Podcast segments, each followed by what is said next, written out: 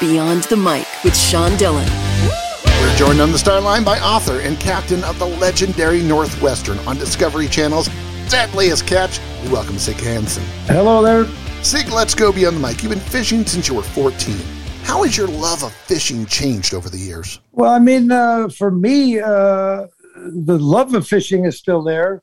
Uh, it's the time spent fishing that's changed, I think. You know, it's how I see the uh, amount of time gone from family and and and uh, friends and, and that nature. But the love is still there. The passion is always there. Now, has technology changed the way the amount of time that you spend out for you to fish your quota? Well, you know, we do have better equipment nowadays as far as plotters and, and things like that. So I think uh, the fleet itself has become more uh, efficient. You know, uh, communications have changed. So now you can communicate uh, better with your canneries that you're delivering to and, and other fishermen as well. Uh, what's changed the most is the, the, the, the weather as far as uh, uh, communication and, and, and weather maps and charts and predictions. That has uh, changed uh, dramatically for us. You know, now I can literally look at an iPhone, for example, and, and see the weather patterns coming at us. And then I can uh, kind of go by that and judge what I'm going to do next. And I can save time by doing that. So that's that's different. As far as the method, uh, that's still the same. You still got to get out there in the elements and uh, and do what you do. Uh, it's very, uh, uh, you know, that that hasn't changed, um, and I don't suspect it will for some time. But when you can battle the elements and and, and use that uh, to your advantage, you save time, and time is always money. This year, the red crab fishery was closed in Alaska. Your family is dependent on it for part of your income. Why did you believe that taking the chance to fish in Norway was the best option for your family? Well, I think for me it was uh, part partly ego driven, partly curiosity. Uh, uh, you know, I've said it's a kind of an itch I always wanted to scratch. Uh, being of Norwegian descent, we've uh, you know I fished there. Uh, you know, as as as a teenager in the summers and Alaska as well. So I was always spending my summers on the water. Um, when I heard about this king crab in Norway, which is an invasive species from Russia, um, I wanted it in, and so it was a. It just happened to be a good opportunity for me. I could justify going there. You know, I, normally I would never have done that, but because we had a closure in our industry in Alaska for king crab, I thought uh, now's the time to do this and and roll the dice and see how it is. Sig, who mentored you fishing growing up?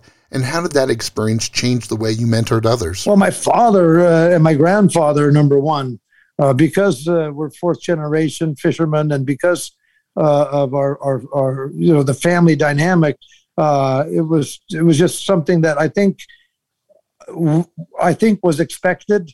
But uh, I know that had I done something else, I probably would have. I felt like I would have let my family down. I think that's part of it but uh, it's also been uh, something that I've always wanted to do. As far as myself mentoring others, I know that I've uh, been a mentor for my daughter, you know, uh, Mandy. Uh, you know, I'm, I'm very proud of her. I didn't expect her to want to uh, join the industry, but she did um, at an early age. of 17. she'd been on board the Northwestern at the age of 13 years old every summer uh, during our salmon tendering seasons. And so, uh, big part of that. Now she runs the show in the summer, and uh, uh so I think I did a good job with her uh, as far as that goes. If she wanted to do something else, I would never hold that against her. I think uh, being able to go out there and and do something like that is just is is good for anybody to get your hands dirty and just uh, live that life for a little while and and uh, see what you think because there's nothing guaranteed out there uh, and that's the thing you know it's a very different lifestyle than most others there's no guarantee behind it and i know i've mentored jake anderson on the saga as well that i know uh, 100% and and uh, uh, he still reaches out to me and i feel very proud of that fact. And and I'm still learning as I get older, and I see that he's changing and and doing things a little different and learning. And there's no book you can go by. You know, you have to kind of figure it out on your own and, and find your own uh, method of uh, of uh, being a, a, fisherman. If you're enjoying these conversations, please check out another Beyond the Mic episode to find more actors, artists, and people you need to know. We'd also appreciate a like and subscribe on the Goodpods app. From Discovery Channel's Deadliest Catch, Sig Hansen joins us from the Northwestern Beyond the Mic, and it's time for the Rocky Nate. Eight random questions. Answer with the first thing that comes to your mind. There is no pressure. Sig, favorite meal your wife cooks when you get home from fishing? Favorite meal? Oh my God. That would be uh, kumla, which is a Norwegian meal. It's a, uh, it's actually a potato ball.